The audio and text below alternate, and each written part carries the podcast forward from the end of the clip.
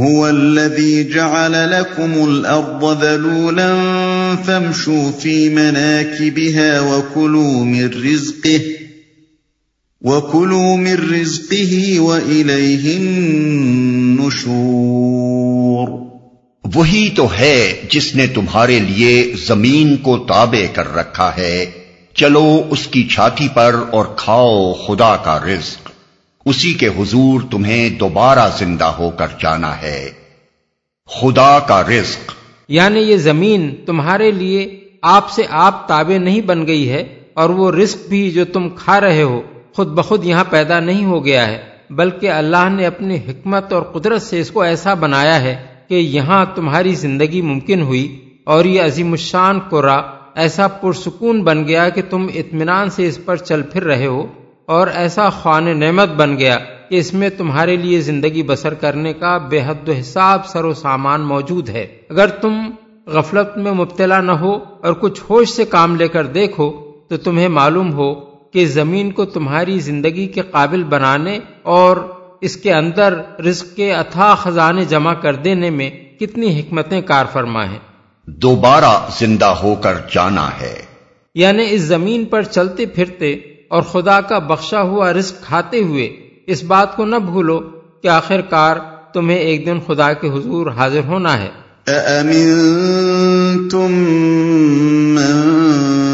في السماء أن يخسف بكم الأرض فإذا هي تمور۔ کیا تم اس سے بے خوف ہو کہ وہ جو آسمان میں ہے تمہیں زمین میں دھسا دے اور یکا یک یہ زمین جھکولے کھانے لگے جو آسمان میں ہے۔ اس کا یہ مطلب نہیں ہے کہ اللہ تعالی آسمان میں رہتا ہے، بلکہ یہ بات اس لحاظ سے فرمائی گئی ہے کہ انسان فطری طور پر جب خدا سے رجوع کرنا چاہتا ہے تو آسمان کی طرف دیکھتا ہے، دعا مانگتا ہے تو آسمان کی طرف ہاتھ اٹھاتا ہے۔ کسی آفت کے موقع پر جب سب سہاروں سے مایوس ہوتا ہے تو آسمان کا رخ کر کے خدا سے فریاد کرتا ہے۔ کوئی ناگہانی بلا آ پڑتی ہے تو کہتا ہے، یہ اوپر سے نازل ہوئی ہے۔ غیر معمولی طور پر حاصل ہونے والی چیز کے متعلق کہتا ہے، یہ عالم بالا سے آئی ہے۔ اللہ تعالی کی بھیجی ہوئی کتابوں کو کتب سماوی یا کتب آسمانی کہا جاتا ہے۔ ابو داود میں حضرت ابو حریرا کی روایت ہے کہ ایک شخص ایک کالی لونڈی کو لے کر رسول اللہ صلی اللہ علیہ وسلم کی خدمت میں حاضر ہوا اور عرض کیا کہ مجھ پر ایک مومن غلام کرنا واجب ہو گیا ہے، کیا میں اس لونڈی کو آزاد کر سکتا ہوں؟ حضور نے اس لونڈی سے پوچھا، اللہ کہاں ہے؟ اس نے انگلی سے آسمان کی طرف اشارہ کر دیا۔ حضور نے پوچھا، اور میں کون ہوں؟ اس نے پہلے آپ کی طرف اور پھر آسمان کی طرف اشارہ کیا، جس سے اس کا یہ مطلب واضح ہو رہا تھا۔ کہ آپ اللہ کی طرف سے آئے ہیں۔ اس پر حضور نے فرمایا، اسے آزاد کر دو، یہ مومنہ ہے۔ اسی سے ملتا جلتا قصہ معطا، مسلم اور نسائی میں بھی روایت ہوا ہے۔ حضرت خولہ بن سالبہ کے متعلق حضرت عمر نے ایک مرتبہ لوگوں سے فرمایا، یہ وہ خاتون ہیں جن کی شکایت سات آسمانوں پر سنی گئی۔ تفسیر سورہ مجادلہ میں ہم اس کی تفصیل نقل کر چکے ہیں۔ ان ساری باتوں سے ظاہر ہوتا ہے کہ یہ بات کچھ انسان کی فطرت ہی میں ہے کہ وہ جب خدا کا تصور کرتا ہے تو اس کا ذہن نیچے زمین کی طرف نہیں بلکہ اوپر آسمان کی طرف جاتا ہے۔ اسی بات کو ملحوظ رکھ کر یہاں اللہ تعالیٰ کے متعلق منفی سما یعنی وہ جو آسمان میں ہے کہ الفاظ استعمال فرمائے گئے ہیں۔ اس میں اس شبے کی کوئی گنجائش نہیں ہے کہ قرآن اللہ تعالیٰ کو آسمان میں مقیم قرار دیتا ہے، یہ شبہ آخر کیسے پیدا ہو سکتا ہے؟ جبکہ اسی سورہ ملک کے آغاز میں فرمایا جا چکا ہے کہ الزی خلق سب سماوات طباقہ یعنی جس نے تہ بر تہ سات آسمان پیدا کیے۔ اور سورہ بقرہ میں ارشاد ہوا ہے فما طلو فسم وجہ اللہ یعنی پس تم جدھر بھی رخ کرو اس طرف اللہ کا رخ ہے۔ ام امنتم من في السماء ان يرسل عليكم حاصبا فستعلمون كيف نذير۔ کیا تم اس سے بے خوف ہو کہ وہ جو آسمان میں ہے تم پر پتھراؤ کرنے والی ہوا بھیج دے پھر تمہیں معلوم ہو جائے گا۔ کہ میری تمبی کیسی ہوتی ہے؟ ہوا بھیج دے۔ مراد یہ ذہن نشین کرنا ہے کہ اس زمین پر تمہارا بقا اور تمہاری سلامتی ہر وقت اللہ تعالی کے فضل پر منحصر ہے۔ اپنے بل بوتے پر تم یہاں مزے سے نہیں دندن آ رہے ہو۔ تمہاری زندگی کا ایک ایک لمحہ جو یہاں گزر رہا ہے اللہ کی حفاظت اور نگہبانی کا رہین منت ہے۔ ورنہ کسی وقت بھی اس کے ایک اشارے سے ایک زلزلہ ایسا آ سکتا ہے کہ یہی زمین تمہارے لیے آگوش مادر کے بجائے قبر کا گڑھا بن جائے یا ہوا کا ایسا طوفان آ سکتا ہے جو تمہاری بستیوں کو غارت کر کے رکھ دے۔ میری تمبی کیسی ہوتی ہے؟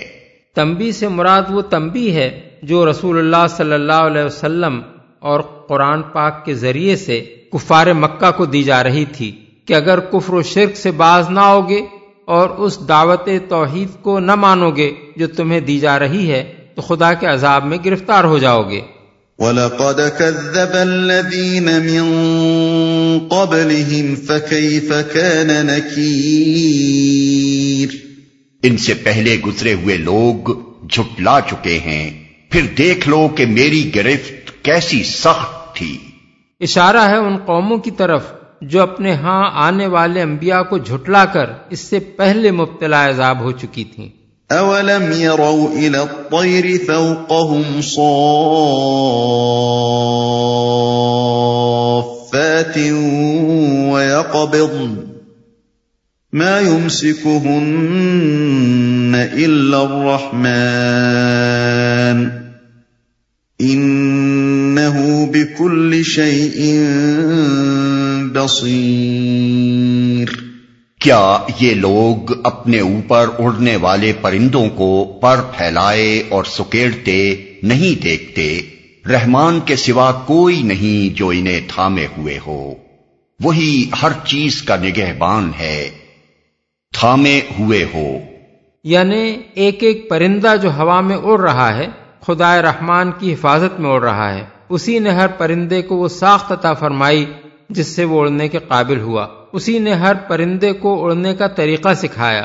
اسی نے ہوا کو ان قوانین کا پابند کیا جن کی بدولت ہوا سے زیادہ بھاری جسم رکھنے والی چیزوں کا اس میں اڑنا ممکن ہوا۔ اور وہی ہر اڑنے والے کو فضا میں تھامے ہوئے ہے ورنہ جس وقت بھی اللہ اپنی حفاظت اس سے ہٹا لے وہ زمین پر آ رہے۔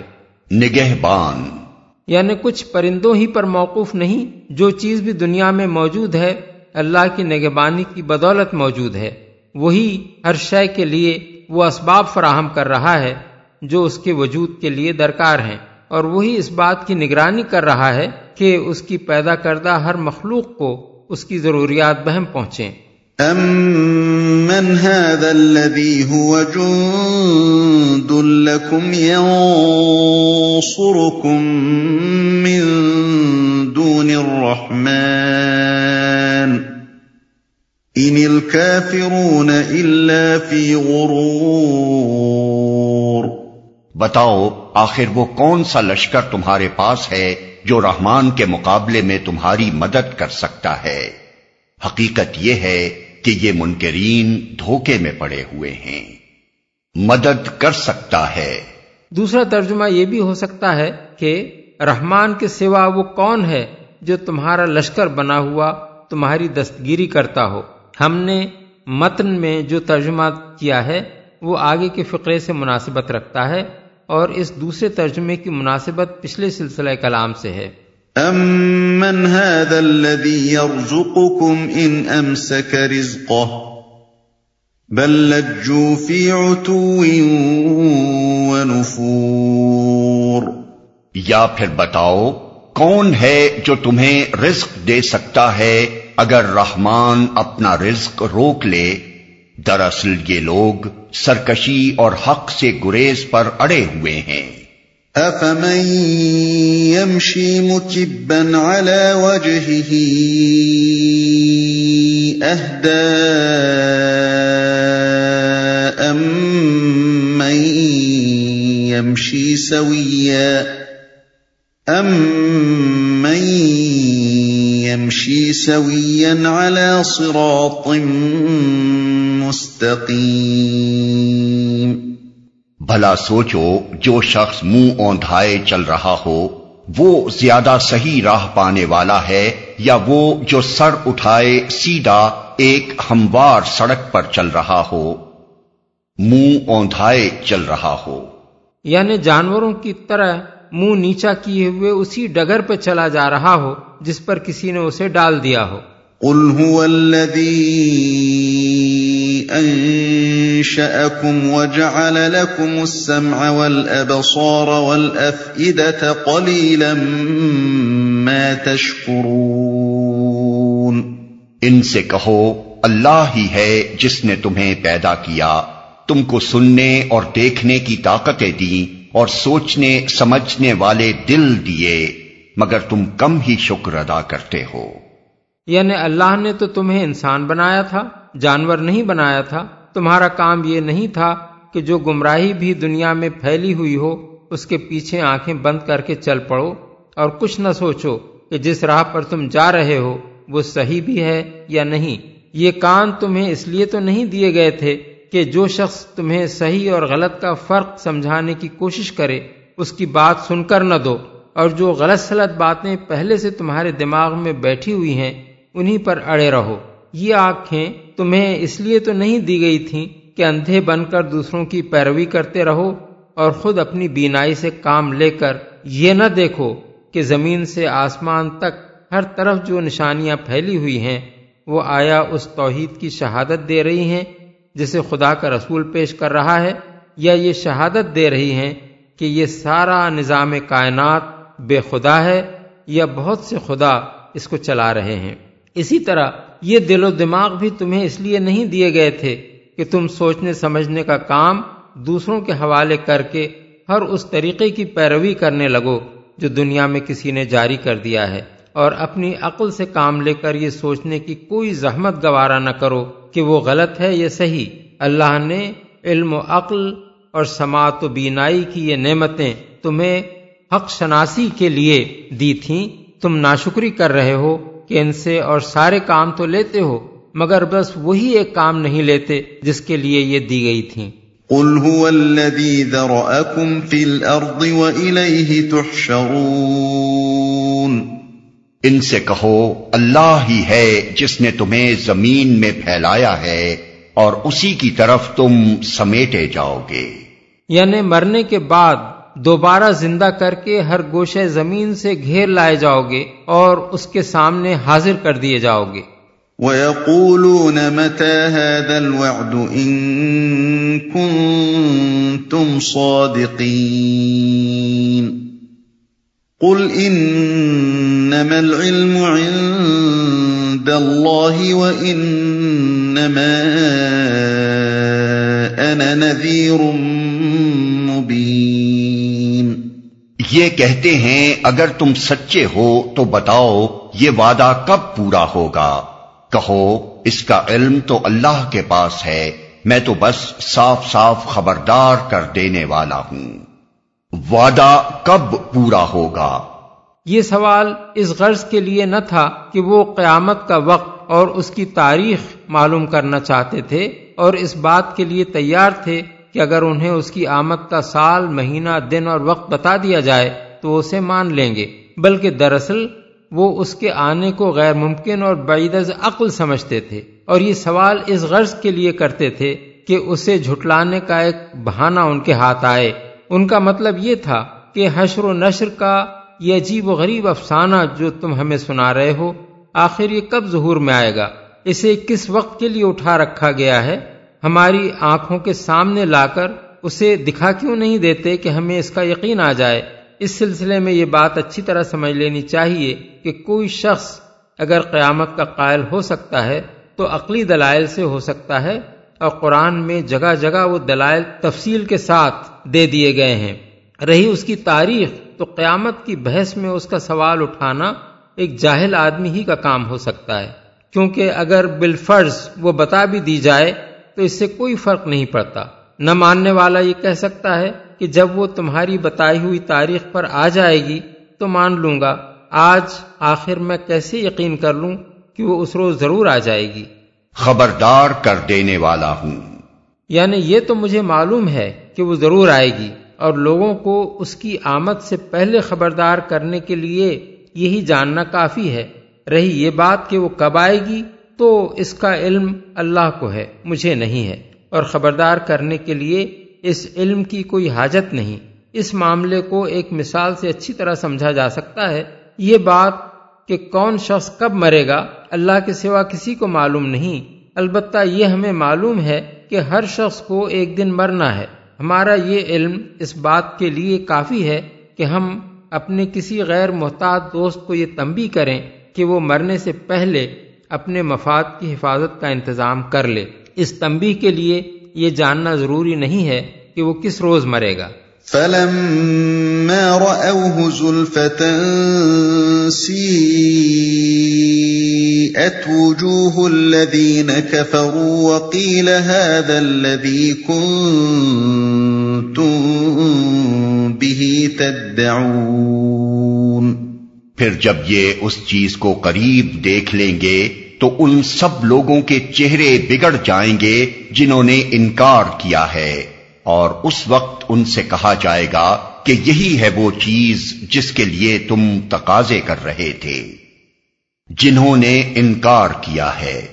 یعنی ان کا وہی حال ہوگا جو پھانسی کے تختے کی طرف لے جائے جانے والے کسی مجرم کا ہوتا ہے۔ قل ارأيتم ان اهلكني الله ومن معي او رحمنا فمن يجير الكافرين فمن يجير الكافرين من عذاب أليم ان سے کہو، کبھی تم نے یہ بھی سوچا کہ اللہ خواہ مجھے اور میرے ساتھیوں کو ہلاک کر دے یا ہم پر رحم کرے؟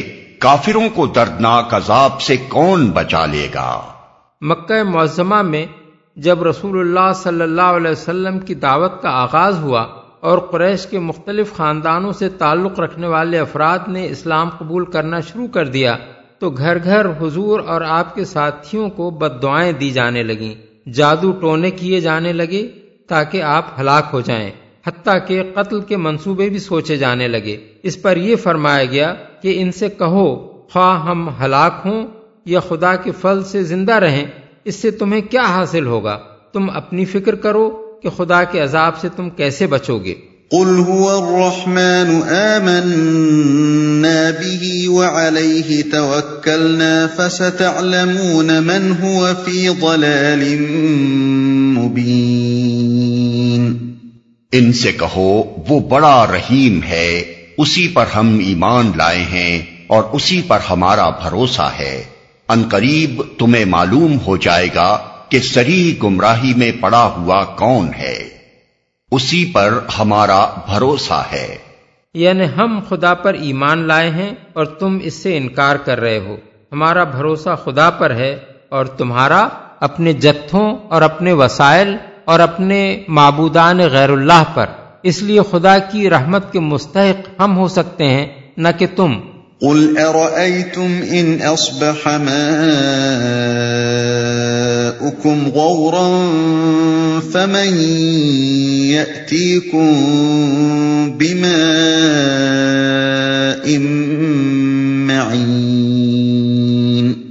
ان سے کہو کبھی تم نے یہ بھی سوچا کہ اگر تمہارے کنووں کا پانی زمین میں اتر جائے تو کون ہے جو اس پانی کی بہتی ہوئی سوتیں تمہیں نکال کر لا دے گا؟ یعنی کیا خدا کے سوا کسی میں یہ طاقت ہے کہ ان سوتوں کو پھر سے جاری کر دے؟ اگر نہیں ہے اور تم جانتے ہو کہ نہیں ہے، تو پھر عبادت کا مستحق خدا ہے، یا تمہارے وہ معبود جو انہیں جاری کرنے کی کوئی قدرت نہیں رکھتے؟ اس کے بعد تم خود اپنے ضمیر سے پوچھو کہ گمراہ خدا واحد کو ماننے والے ہیں یا وہ جو شرک کر رہے ہیں۔